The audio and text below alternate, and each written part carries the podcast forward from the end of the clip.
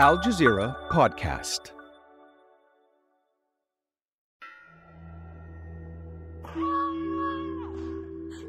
You leave her be! She is a human being, you hear me? Leave her be! If you speak like that again, you're gonna get this. You just try, you bloody bastard!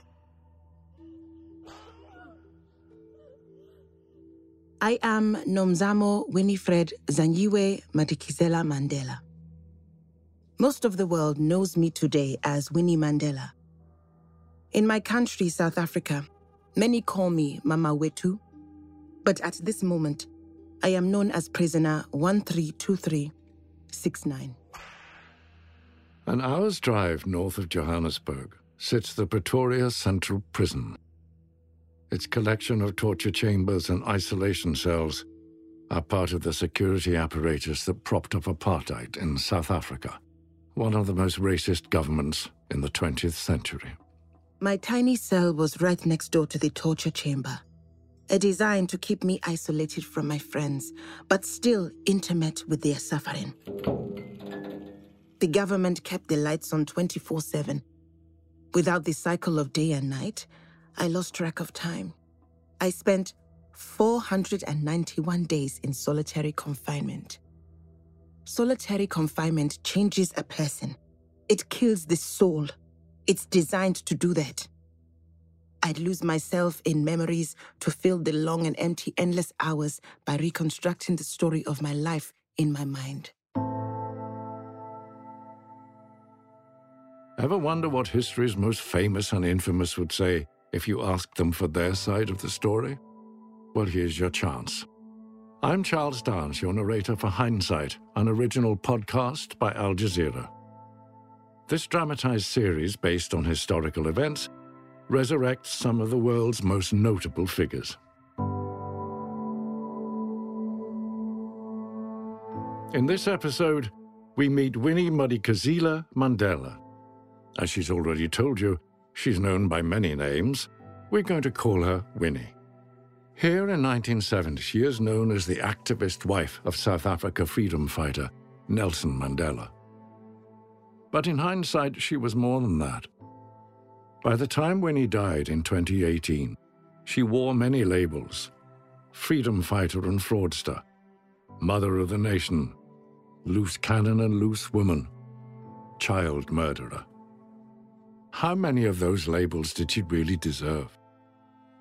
The story of Winnie's life begins in a district called Pondoland, nearly 900 kilometers away from the prison in Pretoria, in what is now known as the Eastern Cape at the bottom of the African continent. Hindsight. You've heard of them. Now it's time you hear from them.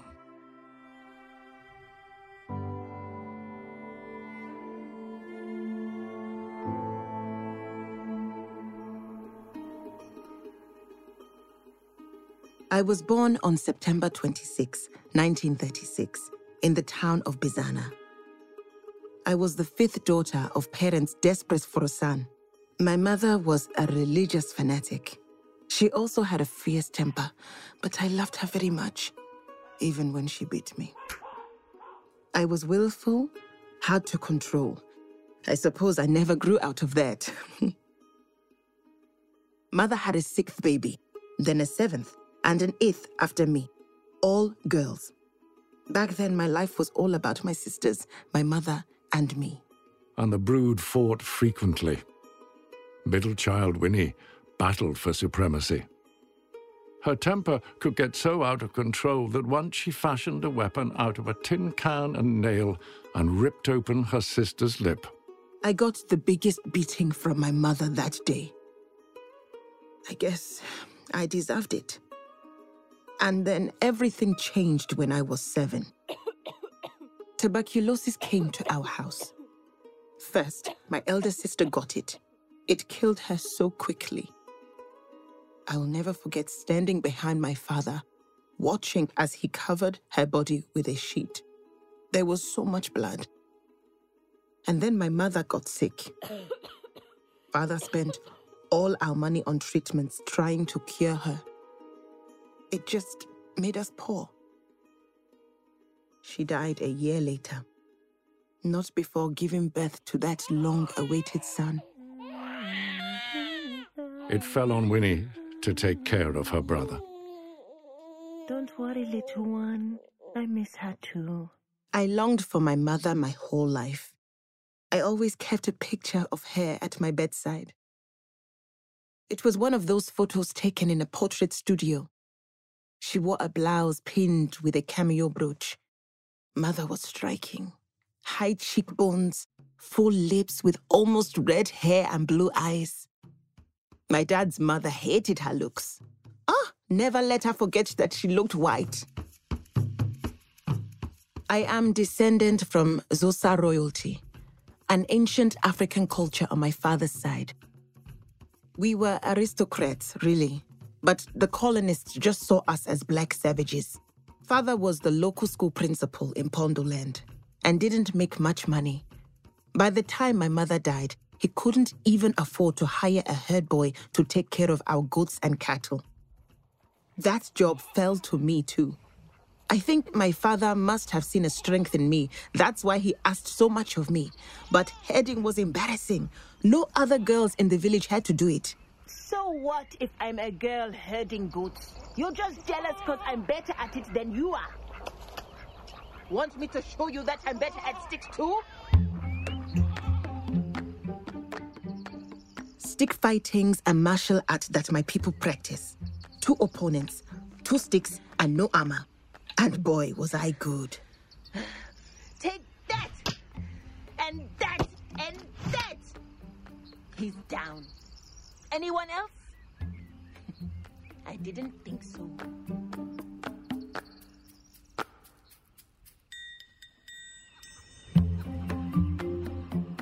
I felt so free when I was a child.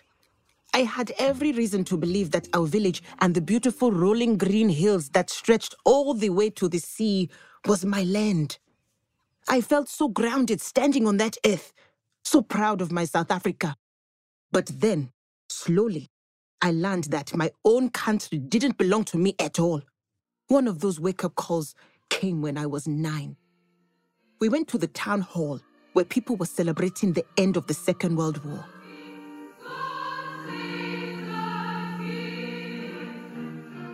God Save the King? I had no idea then who they were singing about. They certainly weren't singing about my king, Zwedelimile of the Xhosa. But I was about to learn I had another king, and he had his favored subjects. No natives, whites only. You'll hear that voice throughout this story. It represents the racist environment into which Winnie was born. I was so confused when he said that. Why did these whites think they were better than us? In my mind, we were all human beings. A small white minority ruled 1940s South Africa, which was still a British colony. There were some Anglophones, descendants of predominantly British colonists, and then there were the Afrikaners, descendants of the Dutch East India Company's original 17th century settlers. They had their own culture and spoke their own language, a Dutch dialect called Afrikaans. Centuries of discriminatory laws passed by both white communities dispossessed the original black inhabitants and any say in the ruling of it. In school, my father taught our class about how the Xhosa fought nine wars against the Europeans after they arrived in the late 1700s. He said that even after they took our land, we kept fighting for our rights.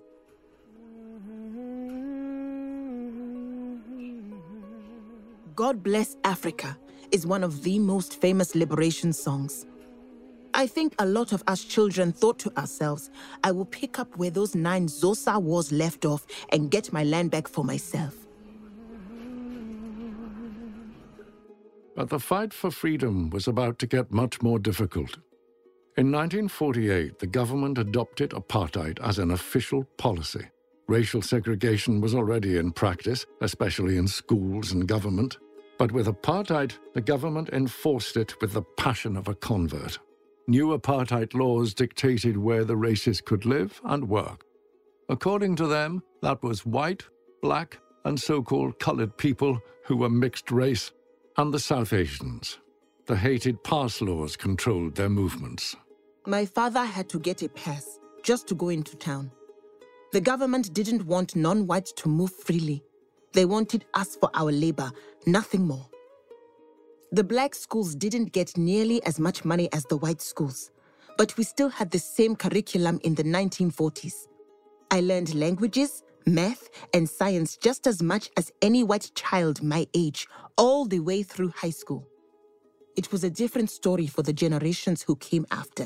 In 1953, the same year Winnie graduated from high school, the apartheid government introduced Bantu education. It was tailored to train black South African children for manual labor. Anything more than basic academics was discouraged.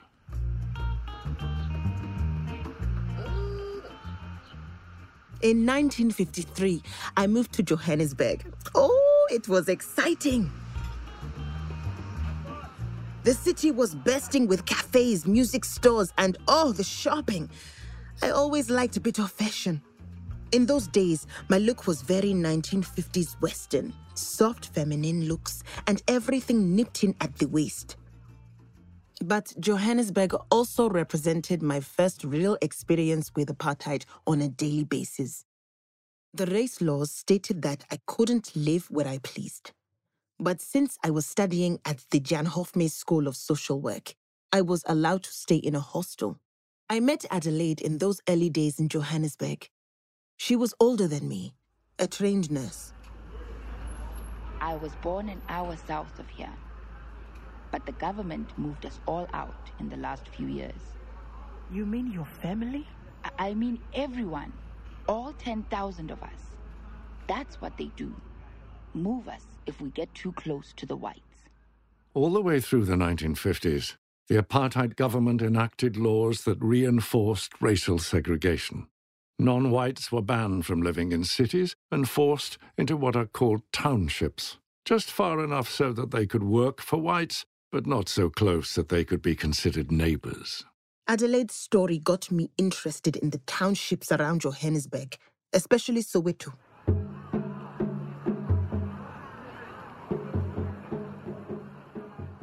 Services there were shocking. You were lucky if you were within short walking distance of a water tap. It made me realize how important social work was. After I graduated from college, I started working at the Baragwanath Hospital in Soweto when I was 19.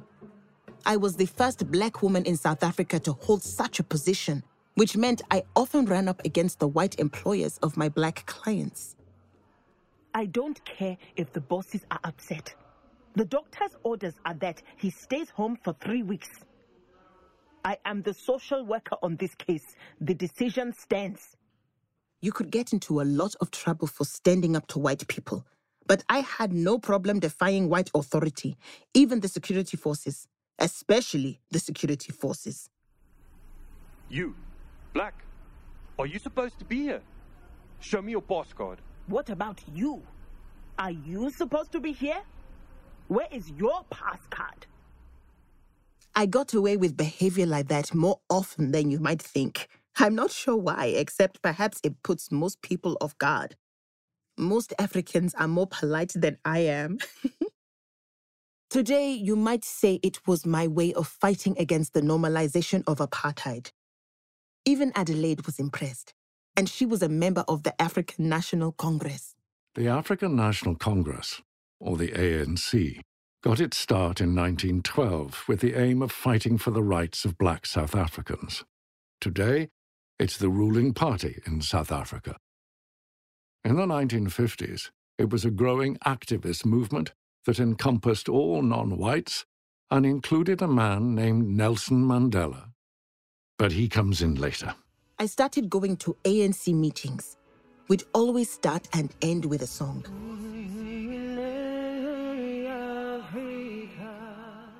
By that time, the ANC's goal was full democracy for all the races. It's in the Freedom Charter of 1955. The ideas came from everyone The ANC, the Communist Party, and all the racial groups, including the small numbers of whites in the movement. My father's history lessons helped me understand the relationship between South Africa's black and white people. My experiences in Soweto helped me understand the problems of apartheid, and the ANC helped me understand how to put pressure on the government by making apartheid laws as hard as possible to enforce. I had become an activist and a woman. But it was just the beginning of my becoming. Winnie was now part of one of the most dramatic struggles for freedom of the 20th century. But bitter, lonely, violent days were ahead. Those would shape who she became, as would love. I met Nelson Mandela around 1957. He asked me out straight away, but it wasn't a particularly romantic courtship. In fact, I don't think we ever enjoyed an entirely private evening together. Wherever we went, it was the same.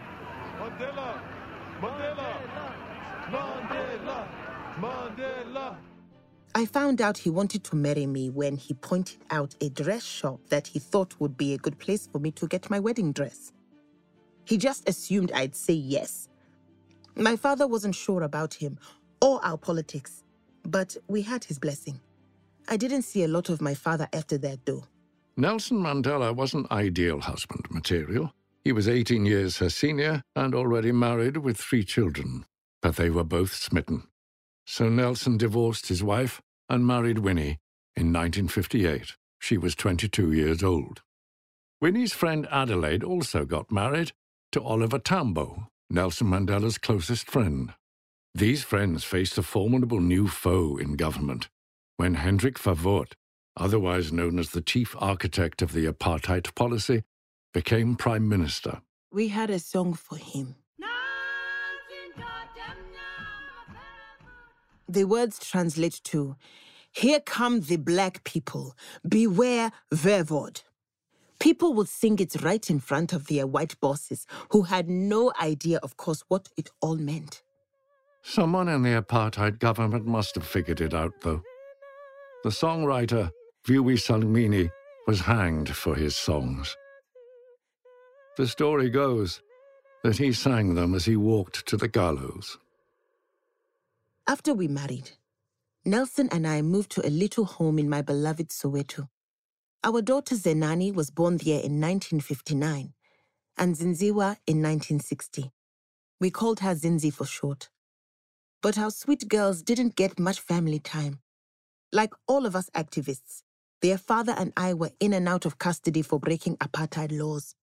Our children came second. The struggle always came first. And now that Winnie was a Mandela, the security forces started to come for her.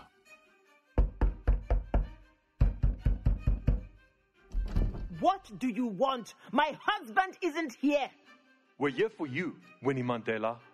How dare you? My babies are here. Nelson used to worry about my boldness when dealing with security forces. He called me undisciplined. Nelson and I were on the same page on most things. Back then, we believed peaceful disobedience would force the government to negotiate, force a democracy for all Africans. Then, Sharpeville happened. In March of 1960, police fired into a crowd of more than 5,000 peaceful protesters in the black township of Sharpeville, outside Johannesburg. 69 unarmed protesters were killed. Many of them were shot in the back. The message couldn't have been clearer. The apartheid government had no interest in talking. The next month, they banned the ANC.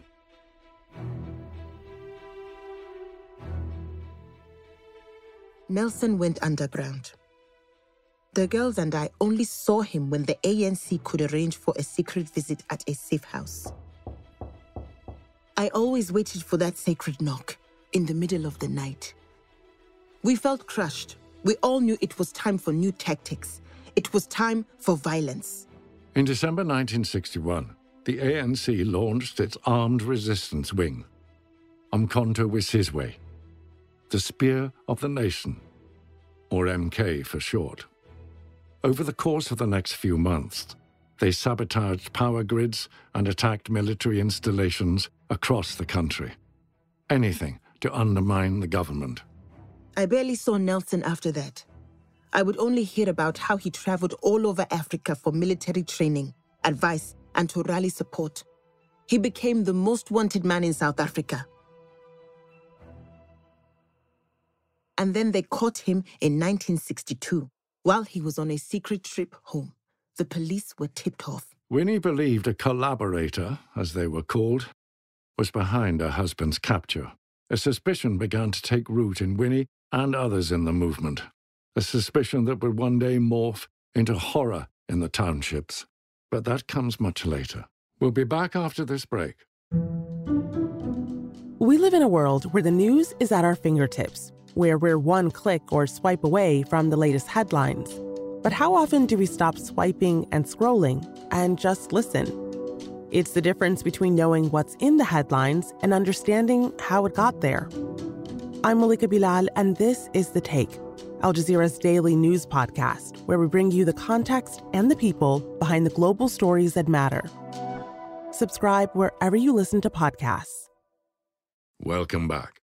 Mandela was charged with sabotage, conspiracy to overthrow the government by revolution, and assisting an armed invasion of South Africa by foreign troops. He and eight others were sent to Robben Island prison and put to hard labor. The government called them all dangerous communists, a dangerous label in Cold War 1960s.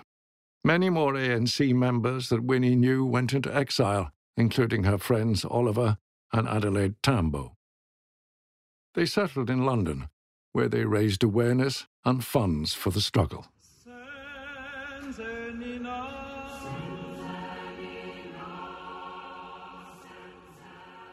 The movement was down, but not out. But those who were left behind were afraid. Many people gathered secretly in churches and homes in support of the anti apartheid movement, but security forces were quick to snuff out public protest. Leaders left on the ground were subject to intense police harassment, especially Winnie. They'd come almost every day, sometimes several times a day. Stand aside. The apartheid security police were a special breed. These are the people who taught me to hate. I was always under one custody order or another, so because of that, I missed a lot of work and ended up losing my job at the hospital. In a way, I lost my girls too. The harassment got so bad, I had to send them away to boarding school in Swaziland. Winnie spent much of her 30s in and out of prison for her ANC affiliation and activism. Getting permission to visit her husband in prison and trying to spend as much time as possible with her daughters. All the while, the apartheid government imposed new segregation laws.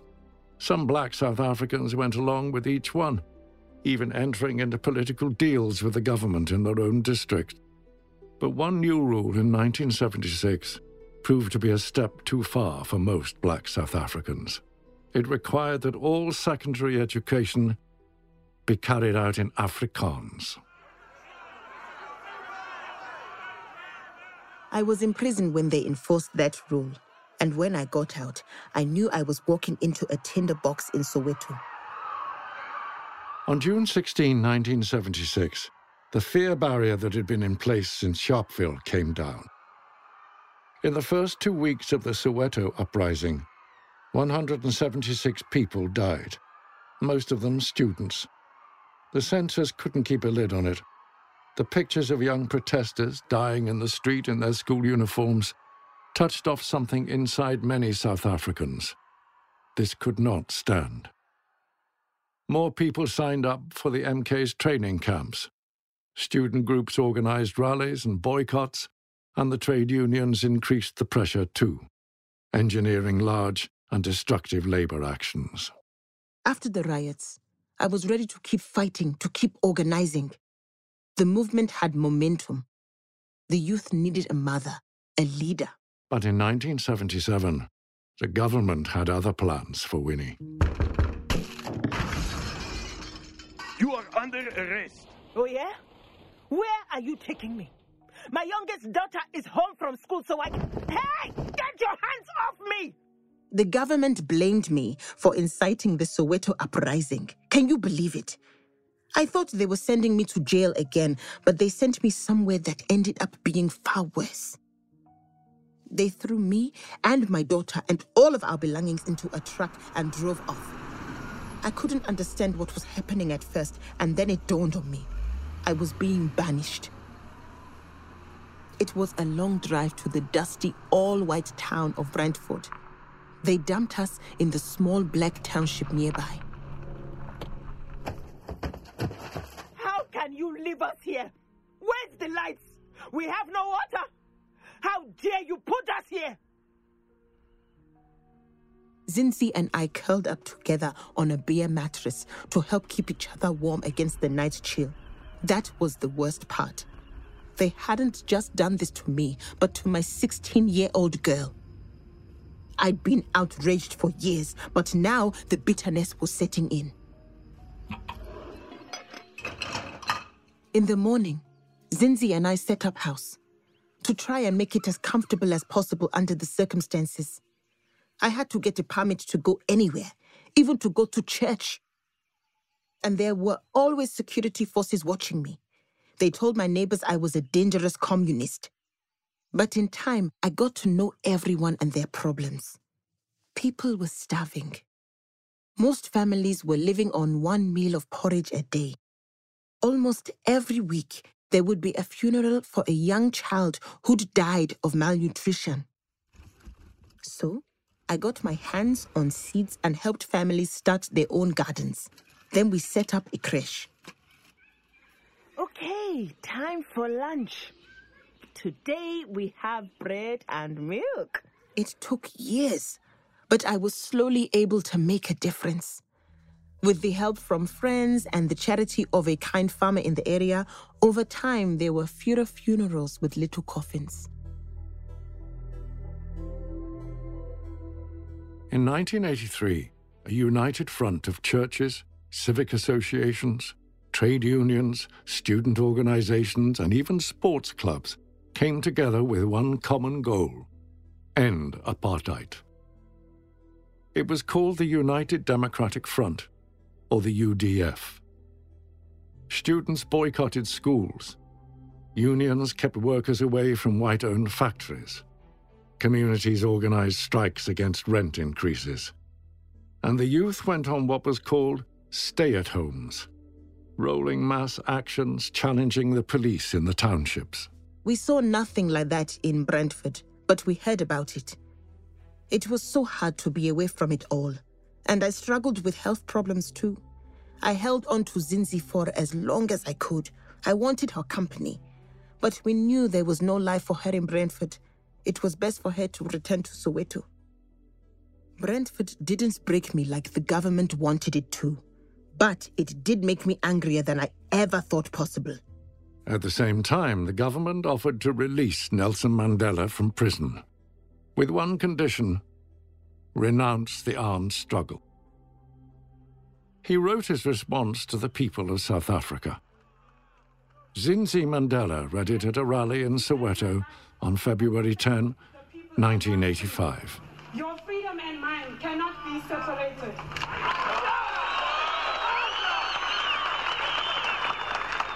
I will return. Amandla! Oliver Tambo followed up with a call on Radio Freedom to all the people of South Africa. He told them, make the country ungovernable. After nearly 30 years, South Africa's anti apartheid movement was now a nationwide uprising. The government finally let me go in 1986. When I returned to Soweto, it felt like war. I was 50 years old and I was ready. I even dressed the part. I wore fatigues and a beret a lot of the time. Security forces were everywhere, arresting, shooting, and beating. They'd always been armed to the teeth, and now they had the Casspir. The Casspirs were huge armored vehicles that could cut right through a crowd. But people had lost all fear and attacked with whatever they had. This was the era of the Toy Toy, a protest dance which usually begins with stamping of the feet, spontaneous chants, and slogans. It became synonymous with South Africa's township protests. The young comrades' warrior dance shook the ground more than a Casspir ever could. If the government wouldn't liberate this country, we were going to burn it to the ground. I was protesting every day and every night. I organized rallies and attended every funeral. I can still feel the weight of those coffins on my shoulder.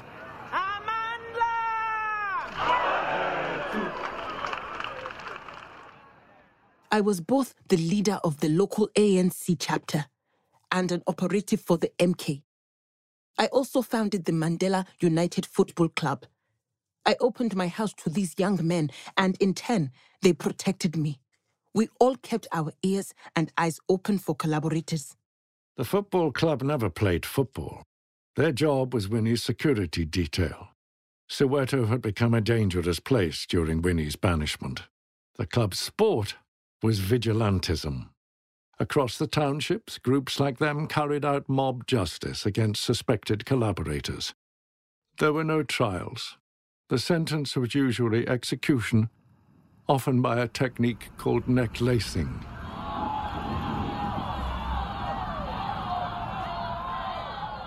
Necklacing was a sight that's hard to forget. The mob would force a tire drenched with petrol over the head and shoulders of the accused and set it on fire. It sent a clear signal. Collaboration with the government equals a painful, horrific death. Together, hand in hand, with our boxes of matches and our necklaces, we shall liberate this country. Many say Winnie could have stopped the necklacing. Instead, she encouraged it, even though many of the so called collaborators were innocent.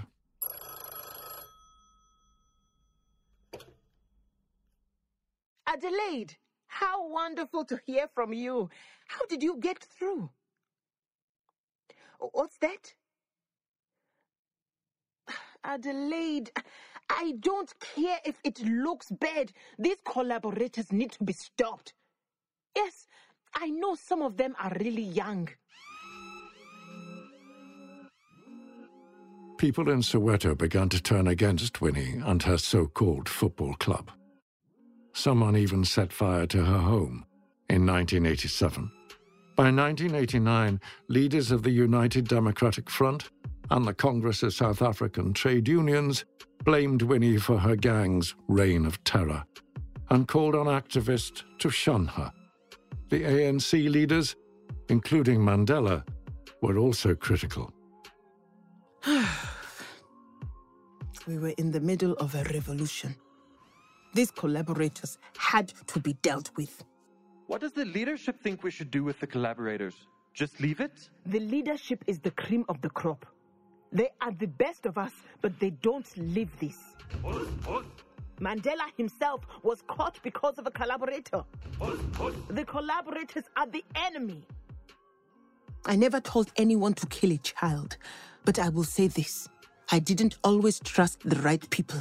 When the body of a 14 year old revolutionary, Stompie Seipei, was found near Winnie's house in January 1989, Winnie and the football club were the prime suspects. Anger against her rose all that year. But an even bigger story was about to overshadow all that. In 1990, the apartheid government, seeing it could no longer govern, agreed to lift the ban on the ANC and let Nelson Mandela go after 27 years in prison. They had won. But victory wouldn't be so sweet for Winnie. More on that after the break. The Inside Story podcast dissects, analyzes, and helps define major global stories we get into the details with experts who explain how policies affect people. The Inside Story podcast by Al Jazeera. Find us wherever you listen to podcasts. Get your news in less than three minutes, three times per day with the Al Jazeera News Updates. Just ask your home device to play the news by Al Jazeera or subscribe wherever you listen to podcasts. Welcome back. He walked out of a prison on a gloriously sunny South African afternoon. When Nelson walked out of prison in February 1990, my place was right by his side. We walked hand in hand through the gates. I raised my other hand in a fist, the sign of our struggle. Nelson raised his arm too, but I couldn't help but notice his gesture was more of a salute. That nuance in our body language reminded me of my reputation as a loose cannon among the ANC leadership. Did they really think I ordered the murder of a child? Did Nelson? I had this pit in my stomach as he let go of my hand to get into the car. It felt, in that moment, that this wasn't only the beginning of the end of apartheid, but also our marriage.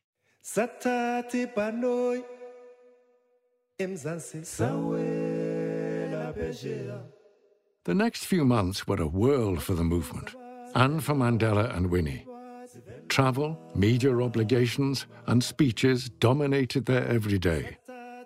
Mandela had national affairs to settle, in particular, bringing all the different factions together to sign the National Peace Accord to end ongoing political violence in the country.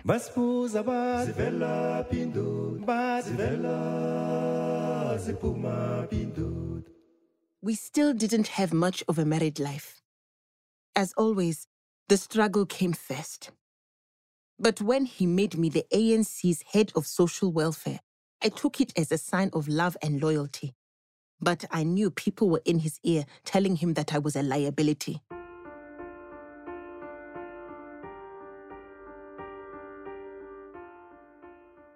In 1991, Winnie faced charges in the death of Stompie Seipei and three other missing young activists. She was found guilty of kidnapping.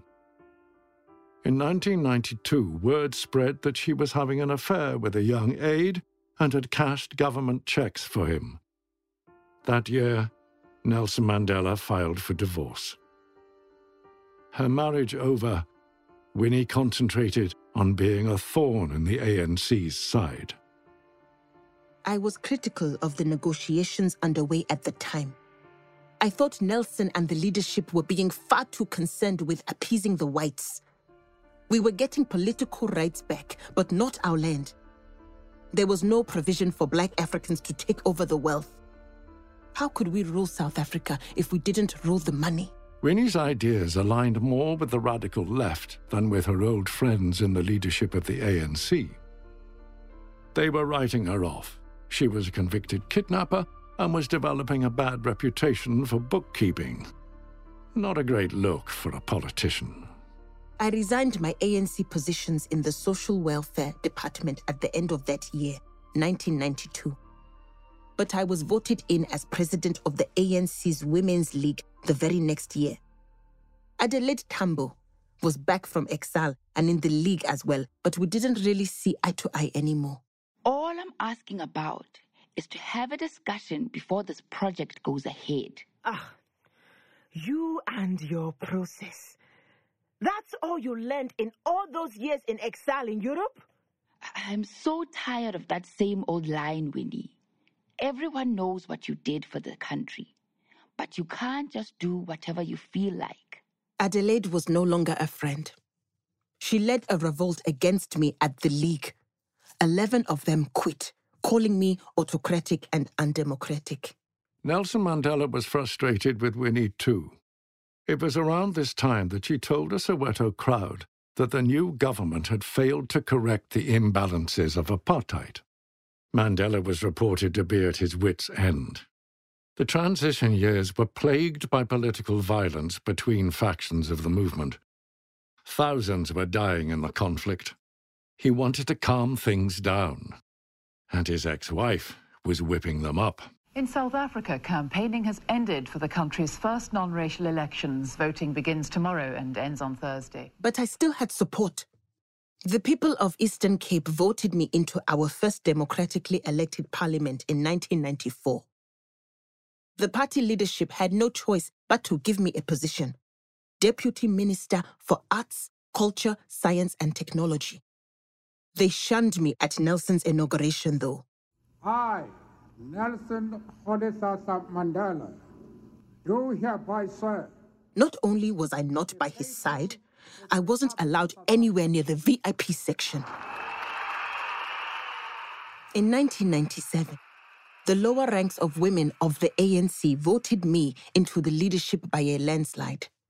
Despite the judgments against me, I had true support at the ground level. But then, another insult the Truth and Reconciliation Commission. The Truth and Reconciliation Commission was a bit like a court set up after apartheid. High profile South Africans oversaw the process, including South Africa's Nobel Peace Laureate, Archbishop Desmond Tutu. It didn't have the power to assign guilt, it was meant instead to allow people to make amends, help the nation heal, not only from apartheid itself, but the violence that ended it. That included the necklacing of so called collaborators. One by one, witnesses accused Winnie of ordering the lynchings. She was called to answer accusations that she was directly responsible for the deaths of innocents. I don't know what you are talking about. I never knew those children. I never saw them. Maybe I should have stopped the lynchings, but it was such a difficult time. I didn't want to give an inch at the TRC. They were all attacking me, but Archbishop Tutu spoke so finely that I felt like an apology was okay. Okay. I had good intentions, but indeed, things went horribly wrong. I am sorry for the families. The Archbishop had to beg her to apologize, and even that, her apology was lukewarm. It was a miscalculation. The TRC ruined any chances I had for a leadership position in the ANC. But I did manage to stay on as MP for the Eastern Cape. I was only 61 years old. I was strong. I still had energy to spend and contributions to make. Conventional politics weren't really for Winnie. She barely attended the legislature in Cape Town, preferring to maintain a home base in Soweto, where she led her own projects. Time and time again through the late 1990s, the government called her out for dodgy expenditures. In 2003, she was convicted of several counts of fraud. Although the judge ruled she did not do so for personal gain, it was enough to end her political career. She quit her seat. But I didn't stay out of politics. I always made a splash, even in my 70s. She connected particularly strongly with a young radical in the youth wing of the ANC in 2012. Julius Malema was a strong critic of the decision to keep land appropriation out of the negotiations that ended apartheid. He ended up splitting off from the ANC and is now leader of a new party called the Economic Freedom Fighters. Julius was like a son to me. He and my family brought me such joy. We thought very long and hard about doing a reality show. I also had a good time with my granddaughters and their reality show, Being Mandela. I made an appearance now and again. Such a wonderful family. But there were deep divisions in the Mandela family, particularly between Winnie and her stepchildren. They sniped at each other in the media and bickered behind closed doors. When Nelson Mandela died in 2013, though, they all came together to mourn. He was a wonderful man. Truly. I had so little time to love him. Perhaps if I'd had time to know him better, I might have found a lot of faults, but I never got the chance. I did find it odd that he didn't leave me anything in his will. Never one to take no for an answer, Winnie went to court to claim ownership of Nelson's rural home. In his will, he left the house to his family trust, saying he wanted to preserve family unity. Winnie lost the bid. Not long after my health started to go downhill. I was 81, and I knew my time was coming. Even after all those years of fighting, I still didn't know whether South Africans would ever truly be free. We had won our political freedom, but we still were at the bottom economically. The struggle goes on.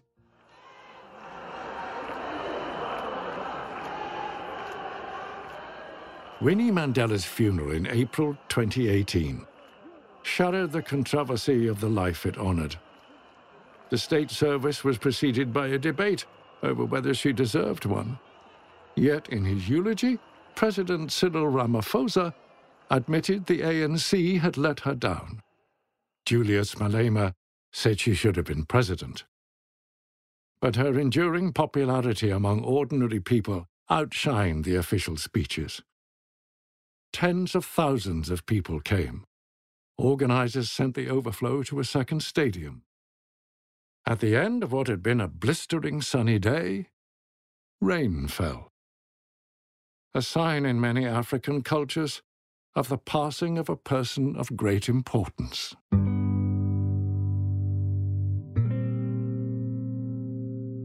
Hindsight is narrated by me, Charles Dance.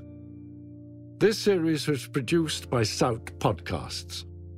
Their team is managing producer and editor Tala Alisa, director Tala Alisa, producer and editor Tala Halawa, assistant producer Basant Samhut, associate producer Kaula Alhamuri, sound design by Taysir Kabani.